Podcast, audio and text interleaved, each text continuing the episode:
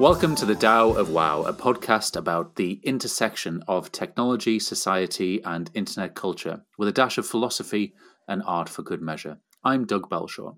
And I am Laura Hilliger.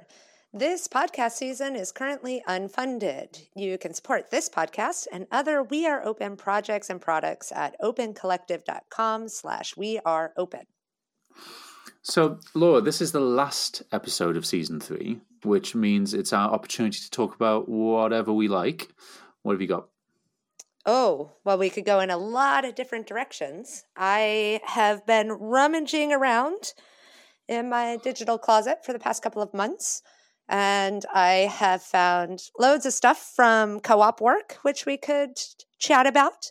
Cool. Um, I think we could chat a little bit about I don't know, other stuff we do on the internet. I know you've got a couple of other projects that aren't co op projects, or you write like 12 blog posts a day somehow. So we could talk about some of those. Yeah. Um, cool. why don't we start with the co op stuff, given that the co op does actually um, kind of help support us with this endeavor to some degree? Yeah. Um, the thing which I think we're probably both most pleased with over the last couple of months is the launch of a new site that our intern's been working on. Mm-hmm. Yes, Learn With. So we did a little bit of a, would you call what we did uh, on March 1st a media blitz? Not really, well, because. It was the kind of 20, 2022 version of a media blitz. Yeah. Um, shall we kind of reveal the secret sauce or? I think so. Why not? Yeah. So um, tragically, I learned this the tech, this technique when a good friend of mine passed away, with whom I did the previous podcast I was involved in, which was Today in Digital Education. So when he passed away, I wanted to make sure that people who knew him via Twitter were aware of things to do with like his funeral, uh, remembrance things, you know, marking his death and stuff. And so I ended up um, direct messaging people on Twitter. He had quite a network on Twitter, um, messaging them about, say, this tweet. Could you retweet this so more people find out in the network, whatever? Turns out that accidentally I learned how to growth hack on Twitter. Because if you have a tweet, which is an organic tweet um, that you've typed in, and then you get other people to retweet and favorite it within the space of like a couple of hours, the algorithm goes nuts, as mm. in like it shares it to people who are one step removed, not even following you. So um, yeah, we use that um, for Learn with We Are Open, and when the blog post went live and we tweeted about it, um, we had a, a, hit list of people who we knew were friendly and are likely to retweet it, and we reached out to them and asked to retweet and favorite it, and they did, um, and it went nuts. And Creative Commons ended up quote tweeting us which our intern Anna, who did a lot of work on Learn with We Are Open, um, was very pleased about. Yeah, she was very excited. Um, I thought that was very cool of Creative Commons and the folks behind the scenes who got that to happen.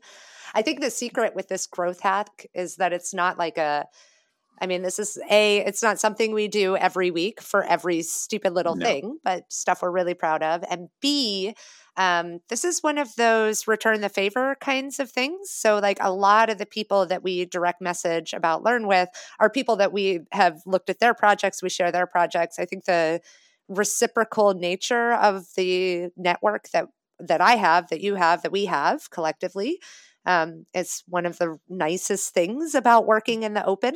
Oh, for sure. Like I've unfollowed people before because they literally for every blog post they wrote every week were trying to do that kind of yeah. thing, and it can be very spammy and stuff. But yeah, when you're calling in favors, that's why you have a network, and it got a lot of traction, and it was very nice.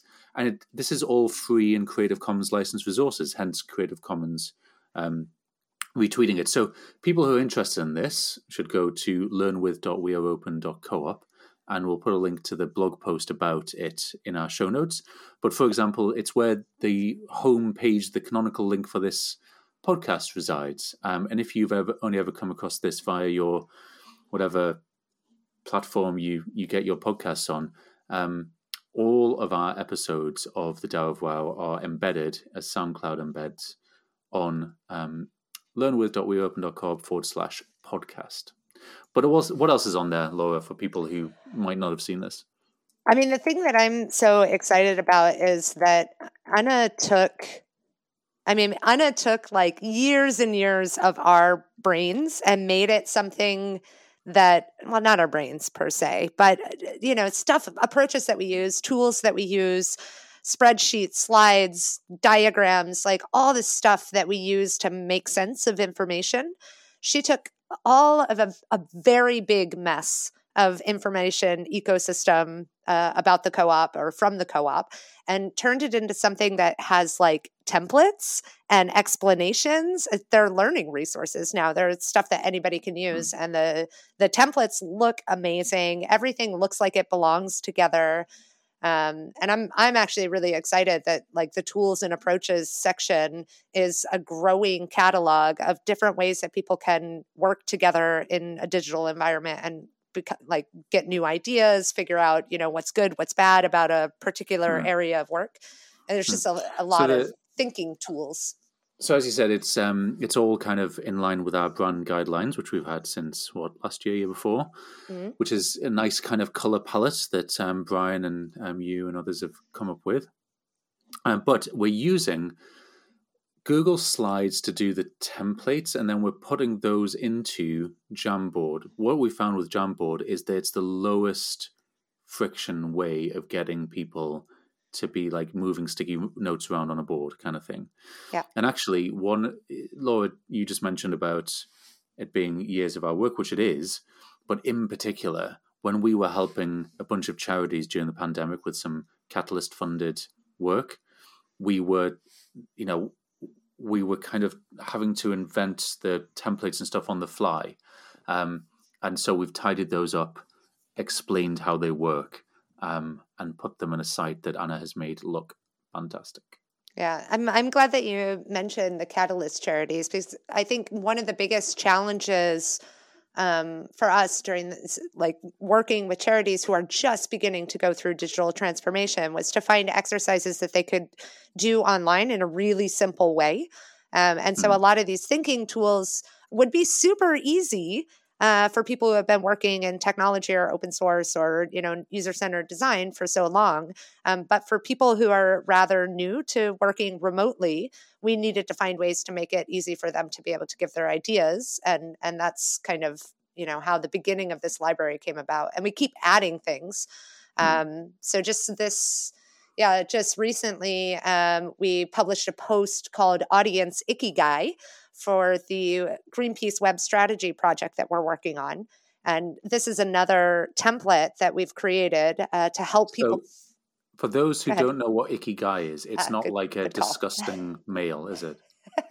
no, um, Iki, Ikigai is a way of figuring out how your talents and your passions and your um, what interests, you should be doing sort of, your life, kind of. Yeah, thing. sort of how those things intersect. What you, what you should be doing with your life, and it's a a Japanese technique. We'll send a link to the Wikipedia, um, and it's something that a lot of organizations use to help their staff, like figure out which part of the organization they feel like they belong in, or you know, to to kind of understand each other.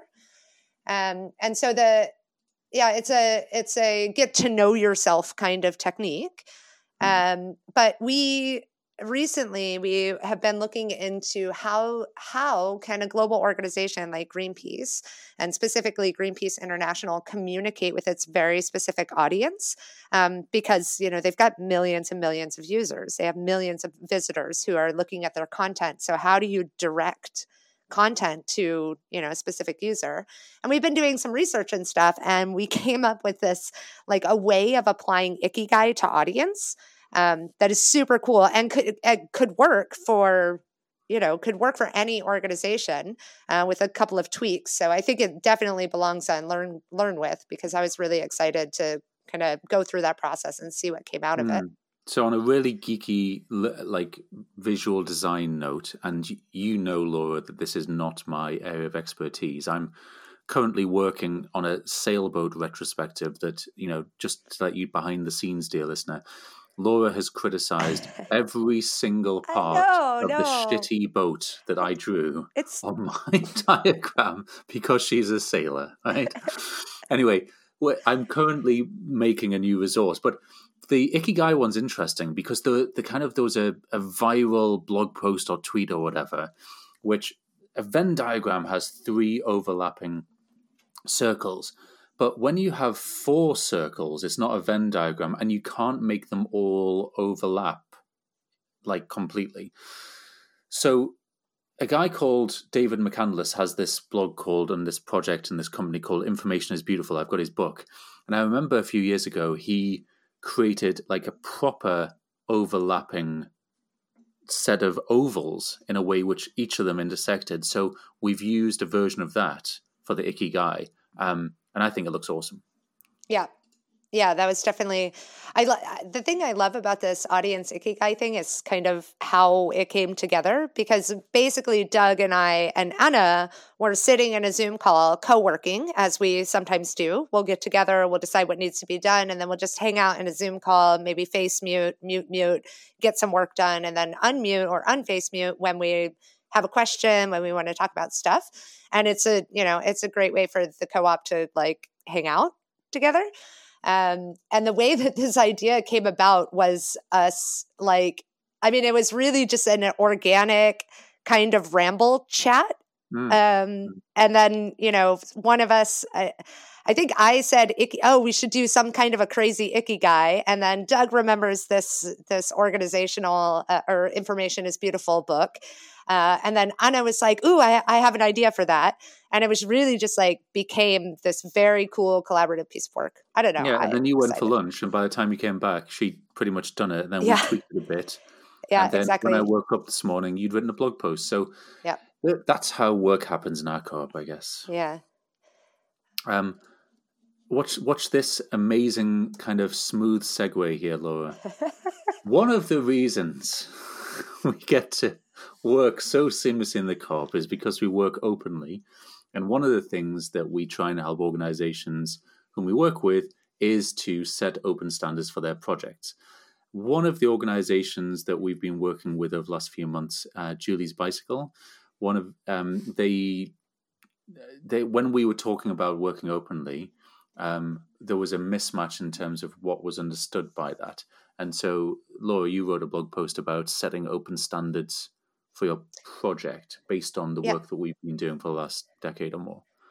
Yeah, I think I mean there's a couple of things here. I'm sure you know listeners who have listened to the show before or who read our posts and stuff. they've, they've probably come across some of these terms um, that are that I include as you know the bare essentials to a open standards kind of framework. Um, so the architecture of participation is something that we've definitely talked about on the show before. Mhm. Um, and there's a couple of other like little bits and pieces that I think are really important when you're coming into an organization that that maybe has never experienced open before. Um, so some of those some of those resources can be used for advocacy um, to help leadership understand why open is a, a good idea and necessary. Um, some of them are used for organizing community, like the architecture of commun- um, participation. Some of them are, you know, really good for just to help people understand how open works and some of the like underlying ideas like release Mm. early release often is something you hear in open source all the time but how do you apply it to an organization that doesn't do code isn't writing code what does that mean how do you kind of break out of the behavior of holding things too close to the chest um, and so uh, Can you can you remember a few years ago? In fact, it must be quite a few years ago now. There was that academic paper that I, well, a few of us used to refer to quite often on First Monday called Fifty Shades of Open. mhm. And one of the difficulties of using a word like open in English is that it means different things to different people, like literally. So a door being open or window being open versus people being open to experience or open for business or open in terms of the way that we're talking about here an open culture and open source. And I think one of the the really good things about this post is the way that you have visualized what is meant by open. So you've got the system ecosystem bit, which I want to ask a little bit more about in a moment. But you've got like the communication ecosystem and workflow. And I can remember when you did this, you were like, do I need to do this? This sounds super obvious. Like, surely.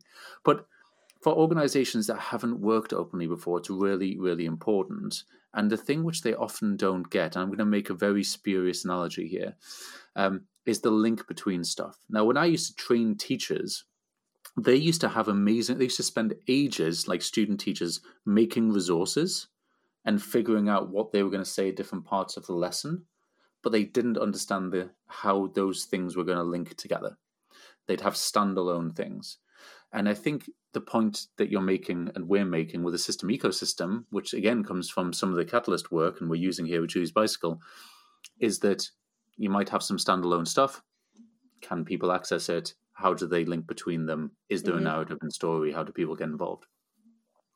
Yeah, I think, I mean, there's a couple of I think the system ecosystem is a really interesting thing because for a project like this one, for a project like Julie's Bicycle, the system ecosystem is really related to how a project runs openly and what are the tools that the sort of the project team or the core team is using in order to com- communicate with the community or other stakeholders.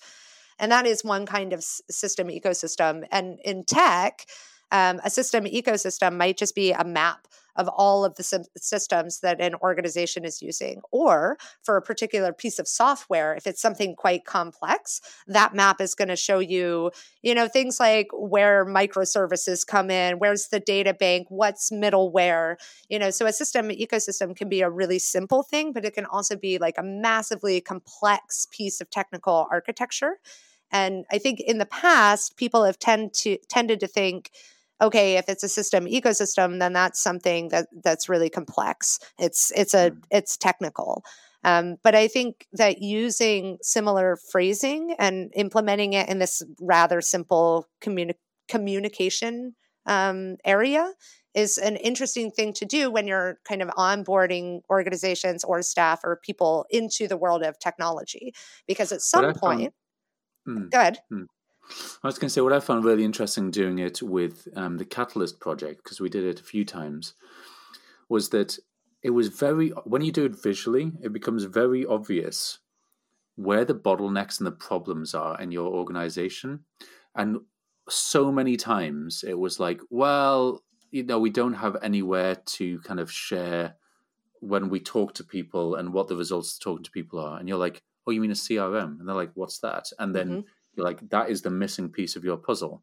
Or you know something which allows you to post between platforms like um, zapier or something. Like oh wouldn't it be great if there was this tool that did this thing? And you're like of course there's that tool because other people have had that problem too. And visualizing it really helps but people don't take the time to do that because they you, your reality especially when you're working remotely are the tools that you're using. You don't th- step back and think about it. I think what's really funny about what you're saying right now is that do you remember when we were putting together this exercise for I think it was the was it the definition, the catalyst definition program, mm. I think when we were putting together this exercise, we tested it on the co op and we made a system ecosystem for the co op. And we found all of these systems that we were not using, that didn't mm-hmm. connect together, that had outdated information, that we were paying, you know, server fees or whatever to maintain. And we and we weren't using them. So even mm-hmm. just, you know, and it's it i mean it's not an activity you need to do every single year or every, anything but it is really interesting to take a look at what your you know your system ecosystem actually is mm. so yeah so yeah that whole post is um, great in terms of people getting to start getting started with working openly yeah, um, we have um, a couple. Um, we have a couple how-to posts. Um, so we have this one, the how to set up open standards, and then like on our architectures of participation uh, page on the website, which we'll also link to, we have um, how to use architectures of participation for your charity project or how to use it for open pro- we have a couple of different variations on some of these things um, that might be interesting if you're you know looking for a lens kind of mm-hmm. So we've mentioned that we're doing some work. We've mentioned the Learn with We Are Open site. We've mentioned um, some work that we're doing with Greenpeace. That's one project, and there's another one we can't mention. Um, there's the Julie's Bicycle work that we're pausing for a bit, but um, that's got a good base. Um, and then there's the work that we're doing with Participate, which is called Keep Badges Weird. And there's a particular blog post that we've linked to here called Emergent Community Building. Now, Laura, you've just issued Mark and Julie at Participate a badge today. And we I don't did. issue many badges as a co op. So, what's so special about this one? well, um, yes, we do not issue many badges, but we actually have decided that Mark and Julie at Participate, hi, Mark and Julie, uh, have earned the very rare and very coveted whiskey test badge. Uh, which is a badge that Doug and I accidentally came up with, what, like two weeks ago? Um, when we were talking about the kinds of collaborators that we like to work with. Um, and we we were just kind of ramble chatting, and we came up with this this idea of a whiskey test, uh, which is essentially if you can show up to a meeting with a glass of whiskey and continue to just do what you need to do without having somebody look at you sideways, um, probably the person that you're collaborating with is, um, you know, understanding of you and your vices, and maybe even laughing. I don't know. How would you you explain the whiskey test? Yeah, yeah I, I, think it came from me saying that I, I know I've made it in life when you know I can just drink whiskey in the middle of the day, like someone off Mad Men or or something like that. Um, and we joked about where the line would be drawn in terms of shooting up and stuff.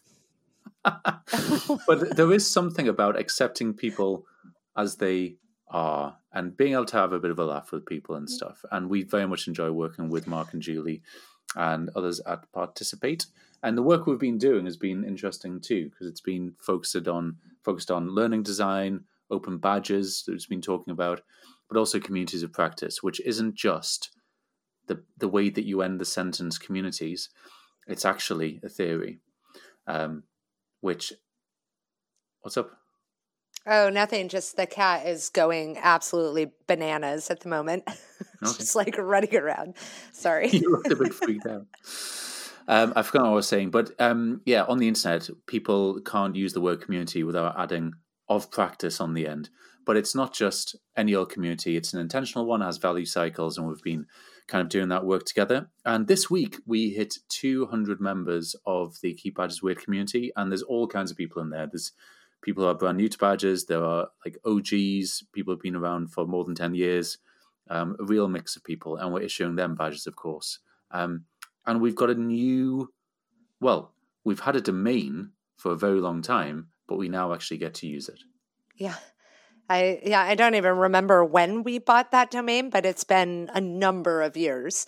Mm. Um, and yeah, so if you go to badges.community right now, then you will be able to find uh, the Keep Badges Weird community. You have an easy link to Badge Wiki. It's just, I mean, it's literally just a signposting site, but badges.community mm. is really easy to remember. And I mean, we're excited to see what else. that we wanted to signpost people to um, Badge Wiki, which is just literally badge.wiki. That's not a hard one to remember. Yeah. But the Participate platform, in its current iteration, I think they're building a new version of it, um, has very long, unique URLs.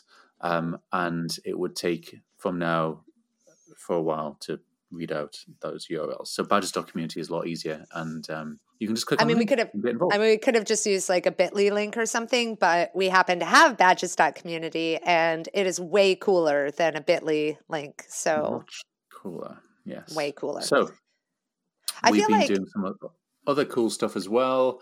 Um, we've already talked on previous episodes about um, Bryan going dormant, John rejoining the co-op, Anna being our intern, all that stuff's going on in the background as well.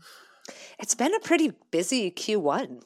It Gosh. really has. I'm not used to Q1s being this busy, no, especially usually, coming out of a pandemic. Oh, yeah. Usually, I mean, in the in the past, January has been like a nice month full of crickets when we can, you know, check our processes and build some stuff and like quietly plod forward. And you know, New Year's haven't really like gone crazy until you know about i don't know the first second week of february when people are back mm. from you know winter slash summer breaks depending on where you are in the world mm. um yeah and but this year no we i mean we really had to hit the ground running and there's lots going on which is Interesting. So one thing I'm doing, as you know, in fact, I'm meeting you in Amsterdam, is I'm going to the Netherlands for ten days. Now, previously, this would have been a you know a reasonable sized trip before the pandemic, but having not travelled for two years, Hmm. going to the Netherlands, doing a presentation, my wife flying over, hanging out with her, then hanging out with you and your husband, then hanging out with someone else, then going and presenting in three different places in the Netherlands, and then hanging out with someone on the Friday and then coming back home feels like a big thing and much bigger than it did previously. And March is always busy. And um, I'm not only doing that, but I'm also th- throwing into the mix um, uh, perhaps too hastily planned Walk of Hadrian's Wall, which is the Roman wall which goes across the north of England. So, yeah, March is. We're not going to be having a new season of this podcast until May when you're back, probably. Yeah. Yeah, probably. I mean, I think it would be really interesting to hear from listeners. Maybe we should do some actual listener outreach. I think that might be a way that we could, you know, keep keep the Tao of WAO kind of going uh, while we take a little pause. um, but maybe we should, yeah, maybe we should write a blog post and send it around. Use our secret growth hacking on. I'm kidding. I was kidding. uh, Twitter growth hacking. No. Um, yeah, but but I think, you know, if you're listening to this and you're like, oh no, the Tao of WAO is going to be gone. Don't worry, we'll be back. Um, but it's getting a bit busy, and this is the end of season three. So you know, we tend to take a undetermined length of time between seasons. Um, just when you were yeah. saying all that, right? I've just realized that what we need to do because people do like this kind of stuff, and you might be listening to this thinking, "I wonder how Laura and Doug like record the Tao of WAO and like publish it and stuff." And we could call that the How of Wow. oh, Um, okay. Mind blown. The How of Wow coming to a blog near you soon. The And- How. I'm writing it down. there we yes. go. The How of the Tao of WAO um, is a blog post which needs to happen. So, right. Um, on that bombshell, we're not going to end this episode. We're going to move on to talking about our newsletters. So, um, Laura, you send out a newsletter at some point on a Friday. Why do you send it out on a Friday? Uh, because for me, it's not work; it's a labor of love, and I figure that the the weird eclectic output of my brain uh, on a Friday morning or Friday afternoon, depending. Uh, yeah, I, I send it. out- Fridays, right? it's I, I mean I send I send it out on Friday because I feel like it's so random and all over the place that it's not a thing that anybody really wants to read while they're in the middle of their week and trying to focus. Like it's not I Mhm. don't feel like my newsletter is particularly focused. And so I wouldn't read a newsletter like mine unless it was like a Friday or a Saturday or a Sunday. So that's Okay. why that's why I send it out on Friday. Okay. Yeah. You're on a monthly schedule now, right? Yeah. So I have this annoying habit. Like, I put more pressure on myself than anyone else in the world, other than my dad when I was younger, maybe. Um, but That's a that's a different season. Hi, Dad. Um, but having gone through therapy, not because of my dad, other reasons, um, I have realized that I'm quite hard on myself and I turn things which used to be fun into things which are just work. And so I turned my newsletter, Thought Shrapnel, into something which just ended up being work. So now, doing it monthly, and what I do is I publish stuff on thoughtshrapnel.com and then I put it all together and wrap it up into a thing monthly. Um, couple of things. Firstly, it takes the pressure off me. Secondly, no one ever goes to thoughtshrapnel.com apart from clicking through my newsletter, which is quite interesting. Well, I feel like I feel like I have to resubscribe to your newsletter on a regular basis, and I'm not sure if it's me or if I like accidentally unsubscribe or if I get thrown out. Um, but yeah, it is weird. Like I, I, your newsletter for me is very sporadic. It's probably exactly once a month, but I feel Hmm. like it's sporadic. Not sure. Does that so? I remember having this conversation with Bryan Mathers. Hi, Brian, if you're listening. And he purposely makes his dollop of visual thinkery newsletter have no fixed schedule because he wants to provoke delight. Yes, um, he so does too. That newsletter is very does delightful. my newsletter provoke delight? Oh uh, yeah, for sure. Yes, I it definitely provokes to. I I have to admit I I don't read every single thing that you write. I usually I usually get into There's I only usually, 30, 30 articles, Laura. I mean, how hard can it be? no, well, I read them along the month, anyways, uh, because you publish regularly. Um, but sometimes I, you know, I look at a title and I kind of skim and I'm like, I, I don't have time for that. And then I forget. And my mm. pocket is like 50% thread thought shrapnel stuff. I have to say, my Fridays are not complete. Like, if you miss a Friday, I definitely notice. Um, I know you publish at different times and stuff, but I'm like, where is freshly brewed thoughts? I have some other. There's some other newsletters that are you know on a on a random basis. I think that's a interesting an interesting tactic and technique. I don't think that I could do random. Like I need the. I stand up not doing it. Yeah. Yeah. Exactly. Are there any particular newsletters? I know we haven't planned this, but are there any newsletters that you would recommend to listeners because you particularly enjoy them? Oh yeah, lots. So um, I probably everybody that listens to this podcast is already subscribed to Dense Discovery, um, which is a newsletter that is it's technology, product, art, uh, inspiration, and a very cool uh, climate focused uh, person in Australia. There's um, I like Super Granular a lot. Do you get that one? Um, that one's very random um, and you know comes comes just every once in a while. I, I have been thinking, I don't know if I should do this or not, but I have been thinking about unsubscribing from um, what's it called now? It's it used to be uh, brain pickings.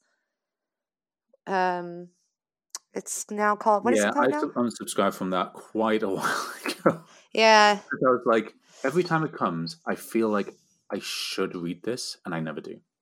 I do. I read some of them. I don't read all of them, but I've noticed that in the past three, four, or five months or so, um, there's a lot of um, sort of repeats, a lot of stuff that I've, you know, read and thought about in my own time, and I find myself deleting it a lot more.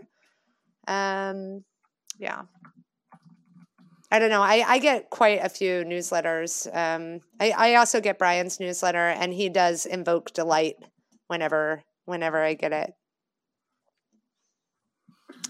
Um, I get a lot of newsletters. I'm trying to, so I subscribe to quite a few, and some I've subscribed by RSS in Feedly, mm. and some I subscribe by email. Um, so one, there's a guy called John Naughton who's like been around forever, and he writes in the Guardian. And he's got one called Memex, um, which he writes every single day from his house, which I think is in the south of France. Um, British guy, and another British guy, Dan Hon, who lives in Silicon Valley.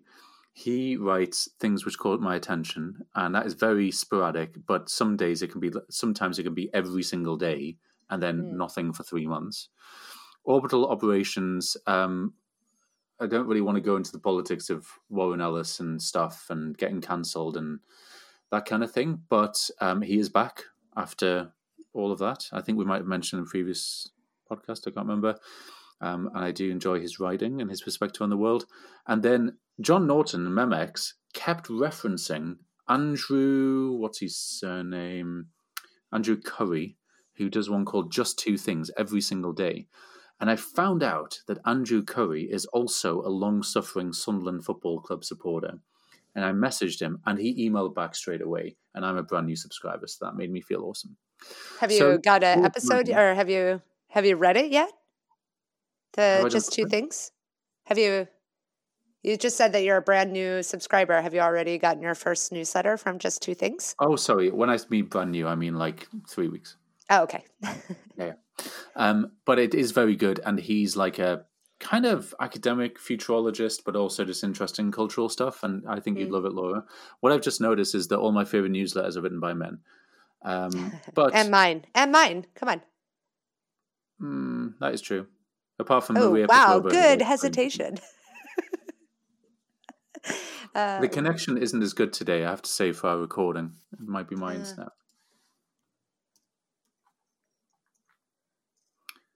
you shared another um, another newsletter, and I'm um, Ann, um, Anne Helen Petersen. Still Oh yes? I did actually start paying for hers, Mhm. but then I realized that her target demographic is definitely women. Mm. Um, and so the stuff I was paying for was actually the like, and like I, I'm trying. I'm going to say this the way that I feel it. Um, like a, a women's solidarity Discord channel and like stuff around that, and it, all of the recommendations for if you go into the inner circle bit were all like quite stereotypically things that women would like rom coms, books to do with feminism, that kind of stuff. Um, so when I bizarrely when I started paying, I felt like it was less for me, and so I stopped paying, which was weird, but that's what happened. Yeah, I also read uh, Orbital Operations. I also like Warren Ellis's style. I like, um, yeah, it's kind of a dark, gritty, uh, humorous, cynical kind of style. I think it's actually quite similar to my writing style. Hmm. Um, I mean, not that I'm anything less talented as Warren Ellis or anything. Just, just as a aside, Yeah, yeah, uh, I tend to be attracted, you know, uh, attracted to that that kind of writing. Um, so I, I, I was, um, I did read a lot about the politics of of him and what happened, and you know, as a, I, yeah, don't really want to talk about it, but I do like his writing style, and I am uh, actually pleased that he's writing again because uh, I was I was surprised when the first one came back in my inbox. Hmm. So, Um, Yeah. Other ones I enjoy Ian O'Byrne's news um, oh newsletter. yeah, digitally literate. Yep. hmm I Mhm. enjoy Sentiers. Um, I enjoy that one. I enjoy University of Winds by Mita Williams. Mita Williams. Um, I get Cory Doctorow's Pluralist one. Um, obviously, Stephen Downes' OL Daily because uh, if there was only one newsletter, I'd get that one. Um, Kottke's noticing like there's just a million hacker newsletter. I get it one called Hacker Newsletter, which is all of the top stories on Hacker News every Yeah. week. Yeah, I get that one too. think, Why would I subscribe to that when I go to Hacker News every day, and I still miss some of the links and Yeah. see it? So it's it's useful. Um, Emma Craig has one. Emma, hi if you're listening, called Gathered Thoughts. Um, that Yeah. often has some interesting stuff. Craig Mod. Um, we're gonna have to listen to this back to get all the links. We But, are. um, I'm also thinking uh, Aaron, I can't remember his last name, who actually included Learn Davis? with Yeah, uh, Davis, yeah, um, in Australia, I there's believe. um, hmm McKinley Valentine got one called The Whippet. There's one called Kneeling Bus, which I've subscribed to recently. Derek Sivers has one. I'm just literally Yeah. scrolling through my inbox. It's Okay, but stop because we're making a Nope. laundry list. Benedict Evans, formerly Andreessen Horowitz, has a, a very kind of capitalist kind of researchy one. Anyway, Okay. um, we haven't got very much time left, and there's a few things I think we wanted to mention. You're doing some work with um, the Open Organization again. You're doing some stuff. Yeah, but I'm gonna save it for next season. Um, I'm writing. Mm. I'm writing a paper with Heather Leson, who ha- is one of my contemporaries. Has been working a long time uh, inside the International Red Cross Red Shield, and uh, she's been bringing open to humanitarian organizations. I've also been working in nonprofit between the space between open and nonprofit for a really long time. So we're writing a paper together, and I'm hoping we can get it done and um, actually get it published and talk about it on the show in the next season.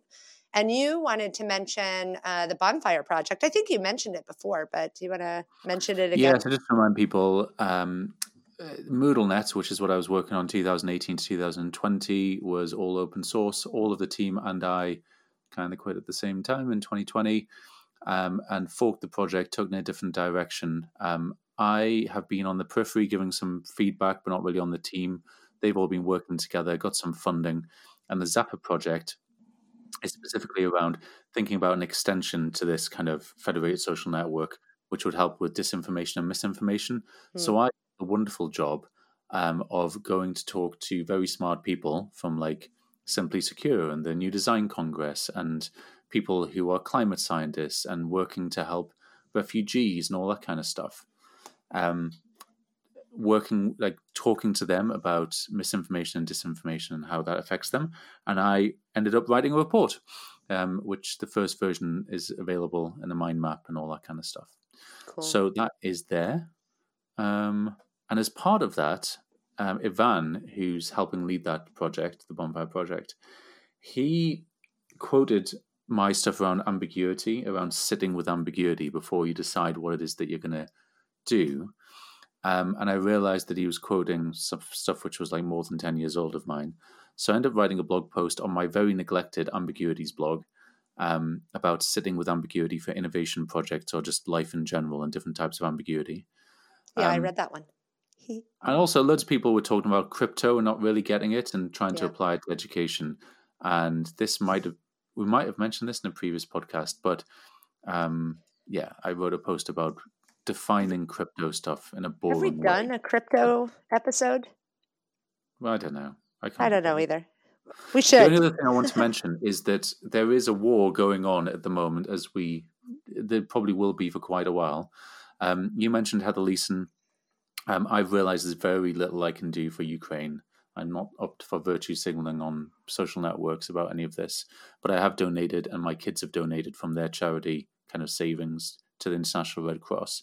And there's all kinds of stuff which is things that we know, but is becomes even more real when it's applied to wartime.